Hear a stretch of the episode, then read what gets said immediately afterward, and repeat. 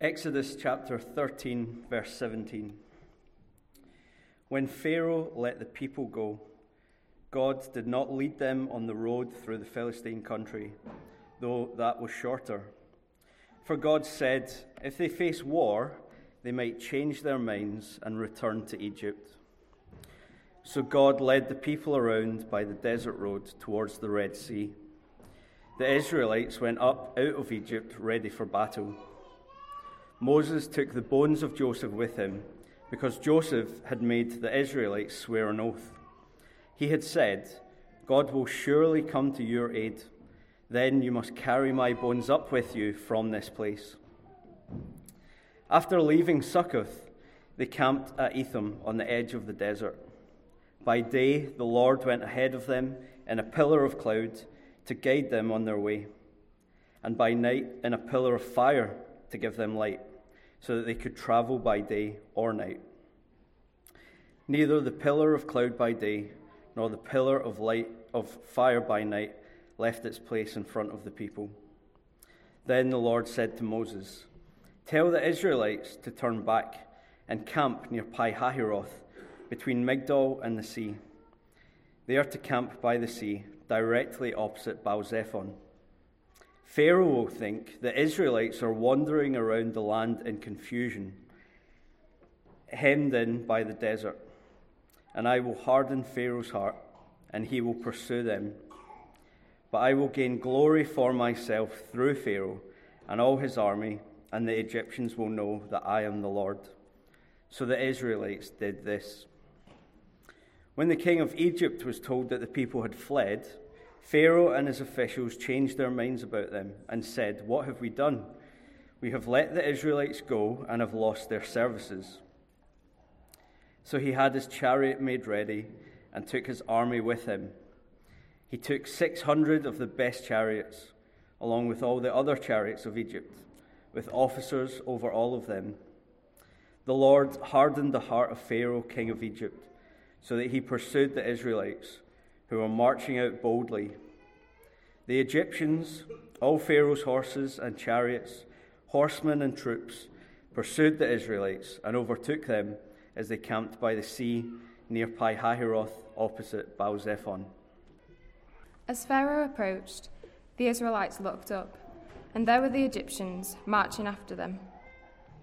They were terrified and cried out to the Lord. They said to Moses, was it because there were no graves in Egypt that you brought us to the desert to die? What have you done to us by bringing us out of Egypt? Didn't we say to you in Egypt, leave us alone, let us serve the Egyptians? It would have been better for us to serve the Egyptians than to die in the desert. Moses answered the people, do not be afraid. Stand firm, and you will see the deliverance the Lord will bring you today. The Egyptians you see today, you will never see again. The Lord will fight for you.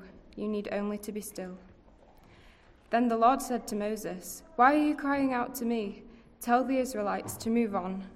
Raise your staff and stretch out your hand over the sea to divide the water so that the Israelites can go through the sea on dry ground. I will harden the hearts of the Egyptians so that they will go in after them. And I will gain glory through Pharaoh and all his army, through his chariots and his horsemen. The Egyptians will know that I am the Lord when I gain glory through Pharaoh, his chariots and his horsemen. Then the angel of God, who had been traveling in front of Israel's army, withdrew and went behind them. The pillar of cloud also moved from in front and stood behind them, coming between the armies of Egypt and Israel. Throughout the night, the cloud brought darkness to the one side and light to the other, so neither went near the other all night long. Then Moses stretched out his hand over the sea, and all that night the Lord drove the sea back with a strong east wind and turned it into dry land. The waters were divided, and the Israelites went through the sea on dry ground, with a wall of water on their right and on their left. The Egyptians pursued them, and all Pharaoh's horses and chariots and horsemen followed them into the sea. During the last watch of the night, the Lord looked down from the pillar of fire and cloud at the Egyptian army, and threw it into confusion. He jammed the wheels of their chariots so that they had difficulty driving. And the Egyptians said, let's get away from the Israelites. The Lord is fighting for them against Egypt. Then the Lord said to Moses, Stretch out your hand over the sea, so that the waters may flow back over the Egyptians and their chariots and horsemen. Moses stretched out his hand over the sea, and at daybreak the sea went back to its place. The Egyptians were fleeing towards it, and the Lord swept them into the sea. The water flowed back and covered the chariots and horsemen, the entire army of Pharaoh that had followed the Israelites into the sea. Not one of them survived. But the Israelites went through the sea on dry ground, with a wall of water on their right and on their left. That day, the Lord saved Israel from the hands of the Egyptians, and Israel saw the Egyptians lying dead on the shore. And when the Israelites saw the mighty hand of the Lord displayed against the Egyptians, the people feared the Lord and put their trust in him and in Moses, his servant. How many of you know anything about giant sea turtles? Clearly, lots of you need to watch a bit more David Attenborough or Octonauts, because uh, that's where we've learned a great deal about giant sea turtles in our family. And one of the subspecies of giant sea turtles that we particularly love is a group that always, mums, always go back to a particular beach, same beach, in Papua, Indonesia, to lay their eggs every single year. And when you watch this remarkable effort to lay these eggs securely, these huge turtles that you might see a quick glimpse on the screen in a minute, um, who weigh up to five hundred kilos and are obviously designed by God to swim through the sea, drag themselves up this enormous sandy beach in order to be able to dig a hole to safely lay their eggs above the waterline, such that their eggs would be safe. It's an absolutely remarkable picture of parental love and sacrifice and care in order to make sure that their little turtles are going to survive. Apart from the fact that once she's laid her eggs and covered them over, Mum drags herself back to the sea, swims off, and is gone for good. So when these little turtles are born, sometime later, their first moments of life are not looking up into the eyes of a loving mum thinking what a wonderful world to live in. When they scramble out of their shell and sand, there are hungry seagulls in the sky desperate to eat them. There are predators on the beach ready to devour them. And the, t- the clock is ticking for them to drag their tiny little shells all the way into the sea in order to get into safety. And if you've watched any of that kind of episode on whatever it may be, Planet Earth, there's a moment when you're seeing these tiny little turtles scrambling for their lives, having never seen anything in the world before, where one of the thoughts that goes through your mind is, where's your mum? Like, seriously, you could, you, this, this five hundred kilo mum could have sheltered loads of these little turtles. Now, I mention all of that because sometimes we can be tempted to think the same about God, especially when we are struggling with, with doubt or anxiety or chronic pain or grief as a consequence of the loss of a loved one or a friendship. And you know in your heart, you know, Lord Jesus Christ, I know that I'm only a Christian because you saved me. You broke into my life of sin and have brought me into saving faith. But all that I can see right now is this overwhelming struggle with all of these things, and my heart cries out, Lord, why have you abandoned me? Now, in a very different context, but with a similar struggle, it's the same question the Israelites wrestled with in our text. There have been these ten miraculous plagues that have brought God's people out of Egypt. They're on their way to the promised land, but freedom seems to be one step forward and then ten steps back. And at this point in their journey, they are brought to a point of despair and desperation. It's a story, as Andy said, that many of us are very familiar with. But I hope that as we look at it afresh, we are going to be gripped by the central idea of this big passage this morning, that God is present to protect his people and punish his enemies, all to bring glory to himself. That's the whole of this passage as best as I can distill it into one sentence. God is present to protect his people, to punish his enemies, all to bring glory to himself. God is present. He's not absent. Christian, you may not be able to understand or explain the season that the Lord has brought you in right now, but God's still present. And as we're going to see through this remarkable episode, he is working in and through all things in the life of the Israelites as they face the Egyptian army, and in your life as you go back to the busyness and the hustle and the bustle and the stresses and the strains and the worries on Monday. He's at work in all of it to bring himself glory, and as we're going to see towards the end, doing so for your good. Now we're going to see that in two big ideas in our text, and the first is that God protects his people by being present with them. And we see that in the final section of chapter thirteen. It's a little bit less obvious for us, but um, in verses seventeen and verse twenty-one, Moses uses the same word to describe what God is doing.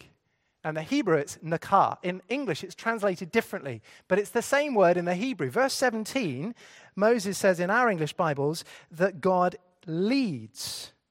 And verse twenty-one, God will guide. He is guiding them on his way. For Moses, they're one and the same word. It's an idea that wraps up this final section. God is leading and guiding his people. God isn't like the giant sea turtle. God hasn't done this miraculous rescue, got them out of Egypt, then disappeared off into the sunset and leave them to sort out the rest of the details themselves. He is with them. He is leading and guiding them. And Moses describes three lovely ways that God protects his people by being present with them. That's what I want us to see first of all. Firstly, God knows our weakness. Now, if you were living in Moses' day and you've just got out of Egypt and you typed Canaan into Google Maps, the fastest way to get from where you were to where you wanted to go to was via a big highway called the Via Maris, which meant the way of the sea. And on this map, that's the purple road, that you, the line, I should say, that you can see just hugging the coast of the Mediterranean. If you were to walk that, then or today, it would take you about two weeks. But that's not the way that God led them. Instead, verse eighteen, he led them around by the desert road towards the Red Sea. There's the Red Sea. That's south, not northeast. What is God doing? Look at verse seventeen. He's protecting them from themselves. Because if they faced war, they might change their minds and return to Egypt. God knew that his people weren't ready to face war, but the Philistines are ready and willing and eager to fight. I think that shapes the way that we need to read verse eighteen. In our translation, we've got in verse eighteen, so God led the people around the desert by the road towards the sea. The Israelites went up out of Egypt ready for battle. It's a tricky word to translate that, ready for battle. I think in light of what we know in verse seventeen, God's protecting them from themselves, it either means that though they came out of Egypt armed and ready for battle, God knew that they weren't ready for battle in their hearts, so he sends them a different way. Or a better way to translate verse seventeen, I think, is not that they came out of Egypt physically armed and ready for battle, it's that they came out in an orderly, military-like way. This isn't some crazy stampede where people are going to get crushed in the excitement. This is calm and organized. And the God who knew their weaknesses was with them. So they headed off on what my dad would call the scenic tour, which always meant the very, very long way round. And the second way God protects his people is by fulfilling his promises. It's what Moses records, this detail of carrying Moses's, uh, sorry, Joseph's bones with them. If you flip back to Genesis fifty, Joseph had given his brothers really specific instructions four hundred years earlier. Verse twenty-four, I'm about to die, But God will surely come to your aid and take you up out of this land to the land he promised on oath to Abraham, Isaac, and Jacob. And Joseph made the Israelites swear an oath and said, God will surely come to your aid, and then you must carry my bones from this place. We often think about Joseph living his life by faith. Joseph faced death by faith. Joseph knew that God was going to keep his promises. He knew that God was personally going to come and bring his people and lead them out to the promised land. And that, four hundred years later, is the journey his bones are beginning. Now, you picture being a part of that crowd, and we know there's a lot of them, two to three million probably, and there's a box somewhere being carried of Joseph's bones. They, They function like an advertising hoarding. Every single Jew that looked at that coffin would think, God always keeps his promises. It's what Joseph knew. It's what he lived his life by. It's how he faced the death in his life. God always keeps his promises. And we see that, thirdly, in the way that his promises are fulfilled. God, Joseph had said, God will come to your aid and surely lead you. that is, God's going to be present with you on this journey. And the third thing we see is that God guides his people. This, this pillar of cloud and fire is the most visible way that you could ever imagine, in some ways, God to show that he is present with his people by day in a pillar of cloud, by night, same pillar, but in the night, this pillar's got this fiery light to it, such that, verse twenty-one, the people could travel by day or night. But this cloud is more than their personal sat-nav. This cloud is a manifestation of the presence of God himself.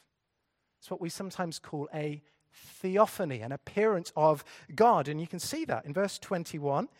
By day, the Lord went ahead of them in a pillar of cloud. If you drop down to chapter fourteen and verse twenty-four, um, during the last watch of the night, the Lord looked down from the pillar of fire and cloud at the Egyptian army. God is physically, personally, in that sense, present with them. And, verse twenty-two, he never left them. Which you might think would be nice to have today. Wouldn't it be lovely to have something physical to look at, to reassure yourself before that important appointment or exam or interview? Wouldn't it be great if you could have a cloud that moved to answer all of your questions in life? Where should I buy a house? And the cloud shuffles along to number seventeen Privet Drive. Whom should I marry? And everybody waits as the cloud moves around the room.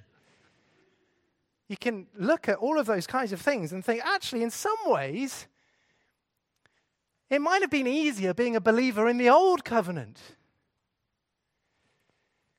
But that way of thinking only serves to show that we have forgotten the fullness and the riches of the blessings of being new covenant people. What does it mean for us to know the presence of God? Well, we don't have to picture with sight some pillar of cloud. We have what the writer to the Hebrews describes in chapter one. We have the spoken word and revelation of God through his Son, who is the radiance of God's glory and the exact representation of his being. Here are all of these Jews out in the desert looking at this pillar of cloud. They're going to sense fear and wonder, but are they really going to know the fullness of God's character? Are they going to know his just and holy anger against sin, but also his compassion and his mercy for the lost? You only see that in the person of the Lord Jesus Christ. And how do we know the Lord Jesus Christ, who lived on this earth two thousand years ago and is now in heaven? You can't see him, but we have his word. We have God's full and final word as a record of his revelation, of his plans throughout all of history, and in the person of his Son. And, in case you're still hankering after the cloud, the triune God of heaven, who has eternally existed in the persons of the Father, the Son, and the Holy Spirit, gives his Spirit to live within the hearts of every single Christian. The Spirit who inspired every word of God's word lives in your heart to open your minds to understand what it means. He's at work to encourage you in all of the things that you are doing in your Christian life. He's at work to change you to become more and more like the Lord Jesus. He's the deposit guaranteeing your inheritance, and he is the one through whom the one who began a good work in you will carry it on to completion. Please don't read this story and think it would be so much easier to have been a believer in the days of the Old Testament Jews. There's a fullness and a richness to what God has given us in the new covenant. But, but the cloud was all that the old covenant people needed at that time to know that God was present with them and that he was protecting them and guiding them with his presence. And even though God hadn't taken them on the Via Maris up through that shortcut, they knew, verse twenty, that they were close to freedom. Verse twenty, after leaving Succoth, they entered at Etham on the edge of the desert. Now, the desert's not the promised land, but the, de- the desert is a way of putting miles and miles of sand between them and Pharaoh. They've been brought right to the brink of freedom, which means it's really hard to understand the beginning of chapter fourteen. What does God say? Tell the Israelites to turn back and camp near Pi-Hahiroth between Migdal and the sea. They're to camp by the sea, directly opposite Baal-Zephon. Now, there's all sorts of theories about exactly where all those three places are. The short answer is biblical archaeologists just don't know. What do we know? They're going backwards. The Lord has brought them to the point of the boundary of freedom where they l- could look upon a vast expanse where they could get lost before they eventually get to the promised land. And God's brought them back. And he's told them to camp in a place that they know is going to make them vulnerable. Because if Pharaoh was to find them, here they are, two to three million people. They haven't got any enormous armaments, and they're hemmed in by the sea. Now, you may know how the Israelites were feeling. Not, I hope, in that sense of feeling physically trapped like you might get assaulted. I pray that's not what you're worried about. But in the sense of feeling that there are times in your life when you've been brought to a point where you can see what, what freedom and blessing and, and the next opportunity might look like. And then for whatever reason, the Lord has changed your circumstances and brought you back. And perhaps you're wrestling with that now. You've done so in the past. You have asked on more occasions than you can remember, Lord, what are you doing? Not in an accusatory way, but in a, Lord, I don't understand. Those things looked good from your word. I would understand them to be a blessing, and yet they're not what you're choosing to give me right now. What are you doing? As we look at God's very clear answer in Exodus fourteen, I hope it will encourage your heart in the situations of your life at the moment. Second big point is that God gains glory for himself through salvation and judgment. God gains glory for himself through salvation and judgment. And God couldn't be clearer about that. You look in verse four, I will gain glory for myself. Through Pharaoh and all his army, and the Egyptians will know that I am the Lord. Go down to verse seventeen. He says the same thing. I will gain glory through Pharaoh and all his army. Verse eighteen. I, the Egyptians will know that I am the Lord when I gain glory through Pharaoh, his chariots, and his horsemen. What is God's primary objective? It is not to ensure that the Israelites are just comfortable. It isn't to keep them necessarily out of harm's way. It is to bring himself glory. And the remarkable thing is that as the uniquely glorious God brings glory to himself, which is the greatest and best thing that could ever happen of anything in the universe, his people can know hope and comfort. Now, I want us to pause there for a minute and just follow that train of thought for a minute, because if you've got that piece set in your mind, then you can understand why Exodus fourteen is such an encouragement. God is working all things together to bring himself glory. That is, always has been, and always will be God's purpose in the universe, not just the world. Now, how does the New Testament help us understand how God will do that? Well, Paul gives us part of the answer in Philippians chapter two. Jesus, as Paul reminds us, has come into the world that he made. He's suffered, he's bled, he's died. And then Paul tells us in chapter two and verse nine, therefore, God exalted him to the highest place and gave him the name that is above every name, that at the name of Jesus every knee should bow in heaven and on earth and under the earth, and every tongue acknowledge that Jesus Christ is Lord, to the glory of God the Father. So what will bring the Father glory? It is for all of creation to bow the knee and recognize that his Son, our Savior, is Lord. God is glorified when his Son is honored. So now, where do we fit in that picture? How is it good news for us that all things will work to ensure that God is glorified? Well, what does it mean to be a Christian? It means that by God's grace, we have stopped being an enemy who doesn't care about God and have been brought to become a son or a daughter of God who lovingly recognize that the Lord Jesus Christ is Lord. It's one of the great themes of ours, the great theme of our life. It's what shapes who we are and what we do. And on top of that, as though that wasn't enough, when you become a Christian, you become an heir of God and a co-heir with Christ, which means that right now, the Lord Jesus Christ says, spiritually speaking, I know there's all the busyness of your life going on right now, but spiritually speaking, you are so secure in your faith that you are seated with Christ in the heavenly realms. And when the Lord Jesus Christ returns, you will rule and reign with him in the new heavens and the new earth. Now can you see how God's glory in the exaltation of his Son is wonderfully securing your good and your hope and your comfort? Now, back in the Old Covenant, that amazing plan of redemption had not been completely revealed to the people. But if you know that that's the trajectory, you can see how God's glory and our good are inseparably intertwined together. And you see that in three ways in this chapter. God gains glory for himself through salvation and judgment, and that is for the good of his people. I want you to see that in three ways. We'll be fast. God plans our difficulties. If you are hurting especially, please would you note that down. We are not here at this point in the story because the Israelites missed the cloud one night and took a wrong turn in the desert.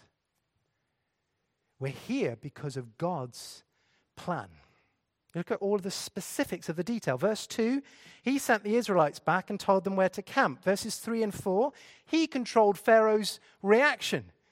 Of course, he knows Pharaoh inside out. He's his creator. He knows that Pharaoh's going to suddenly think when all the despair of the plagues is over, oh no, we've lost all of our workforce. Let's go get them back. But God's in control of all of that. This isn't Pharaoh's brilliant idea. God's the one who hardened his heart and ensured, verse nine, that the Egyptians caught up with the Israelites. It's all God's plan. So there's the Jews looking at this onslaught of an army. And I know you might think two to three million people, six hundred chariots, really, it's really going to be that scary. You just think about all the things that we have been following in the news of the aircraft that Ukraine are asking for, the numbers that they need in order to protect the country. If you've got the most super powerful weapon in the world, you don't need so many of them in order to have complete control over a huge number of people. The, the Israelites look up, they see this massive army, and they're terrified. But it's not the end, because God has planned their difficulties. Secondly, God brings himself glory by being patient with his sinful people. Now, be fair, human, empathetic with the Israelites. They had no idea what God is about to do. All they can see is that they are facing an unstoppable army and they are hemmed in by an immovable sea. There's nowhere to go. But let's also be fair, that's not the only things that they knew. Chapter thirteen, verse seventeen, God was protecting them. Chapter thirteen, verse nineteen, God was going to deliver them to the promised land. Chapter fourteen, verse four, God is going to act in such a way that brings him glory. That's what they knew, or at least that's what they should have remembered. What happens when they see the six hundred plus chariots racing towards them? They forgot everything. The only thing they can remember is, ah, oh, that's a massive army, we're about to die. Now, what they feared was it would have been better for us to serve the Egyptians than to die in the desert. Do you see what's going on in their hearts? This moment of crisis has revealed where they truly are. And they still, even after all of the plagues and the Passover, they still don't know what's best for them. Would it have been unjust for the God of heaven and earth, who has just done all of that to rescue them, to judge them at this point? No, I don't think it would have been unjust. But what does God do? He's unfailingly patient.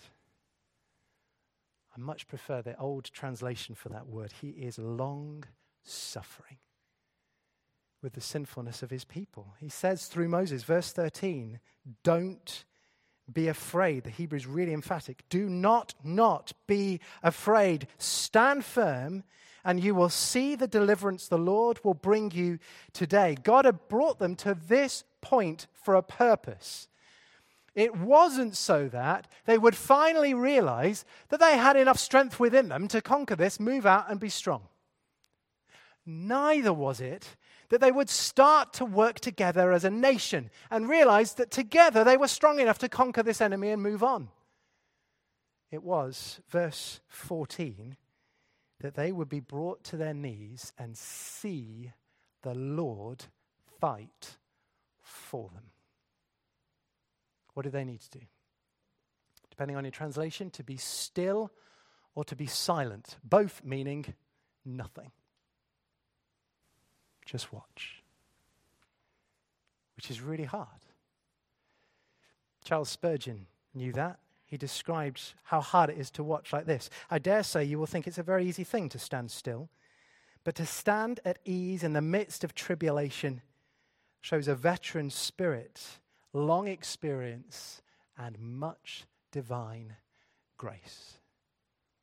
We struggle to be still because we want to do our bit. We want to earn our crust, as it were. We want to be able to say that we've done something here, but God sets them down, showing them that there is nothing that they can do in this battle, so that they would have their eyes opened afresh to see the Lord fighting for them. They had to watch. Well, actually, there's one thing they needed to do. Alec Martier has a, a lovely emphasis. He looks at verse fifteen. It says, the pilgrims did, however, have an earthly task and duty to fulfill. They had to continue with their pilgrimage, for Moses was told, verse fifteen, to move on. Verse fifteen always makes me smile whenever I get to it in my Bible reading. This is like a bigger obstacle than Tom Cruise has ever faced in any Mission Impossible film. Here is a vast people, two to three million, and a sea that they can't cross because otherwise they would have done so themselves. And what does God say? Walk on. Which would be ridiculous and impossible and utterly unachievable were it not for the fact that God himself is going to part the waters. Gets you to the final way that God brings glory to himself.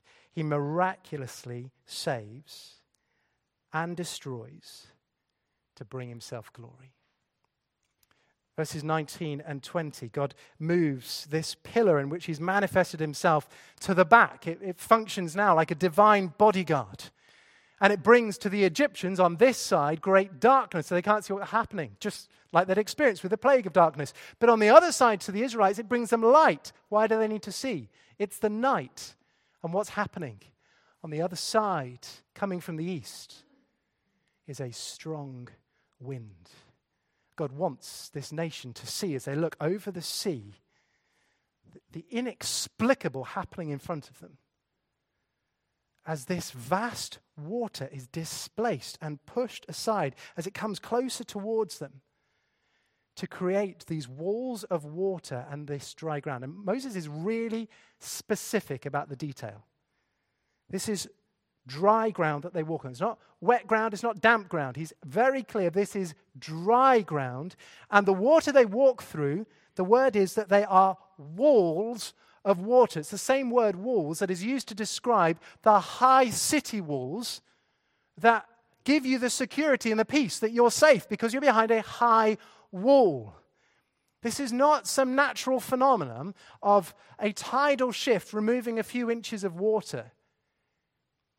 This is an otherwise inexplicable miracle of the God who's created all things and who is showing his glory in the way that he's going to save the Israelites. But as we all know, this same space of water is going to be used to destroy the Egyptians. And so many of us have read this story so many times. I want you just to focus this morning on God's sovereign control over it all. Verse twenty-four.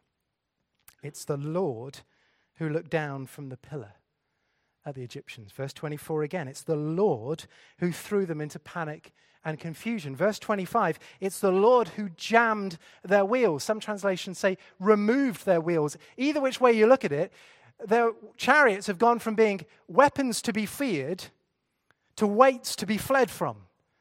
God is completely in charge of all of this. And verse twenty-six, twenty-seven, it's the Lord who swept them into the sea.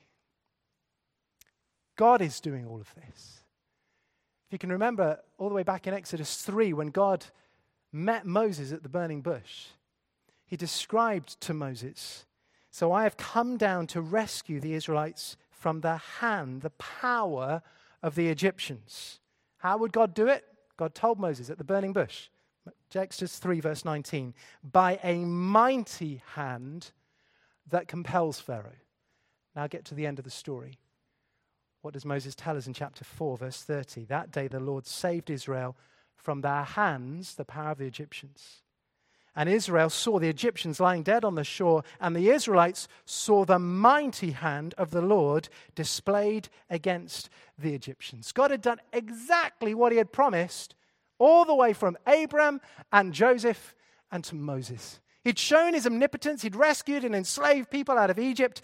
He had done it, verse thirty-one, in such a way that the only right response of the people of God is to fear the Lord and put their trust in him and in Moses, his servant.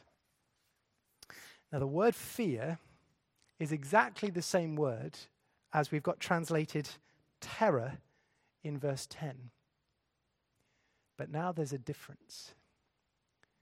See, in verse ten, the Israelites are looking at Pharaoh's great power to be used against them, and they're terrified. By the time you get to verse thirty-one, they know a greater power. It's the power of the God of heaven and earth, and his power is used for them to protect them. Which means that their response to the demonstration of God's power is not the same sense of, of terror. It's of trust. It's of recognizing the power of God is for the good of his people. And he's the one who will protect his people. It couldn't have been more helpful for Andy to have read at the beginning of our service that if God is for us, who can be against us? That's the confidence that all of this will have instilled in God's people. Now, as we close, all of that is right and true, but perhaps you're thinking to yourself, where is that power displayed today? Again, if you were to put yourself in the shoes of the Israelites, you might think, well, in one sense, it would have been really helpful for them to have seen all of those dead bodies of the Egyptians because it would have built up their faith. It would have reminded them that God is that powerful.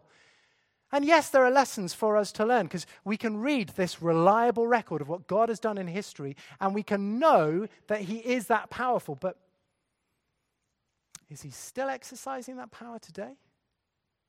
Where is that power at work?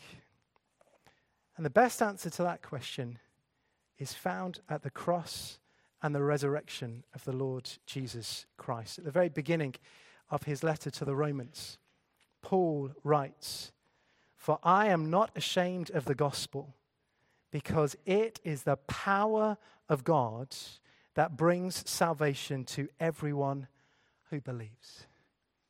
You see, as much as the Exodus proved God's power to judge and rescue, nothing proves it as gloriously as the cross.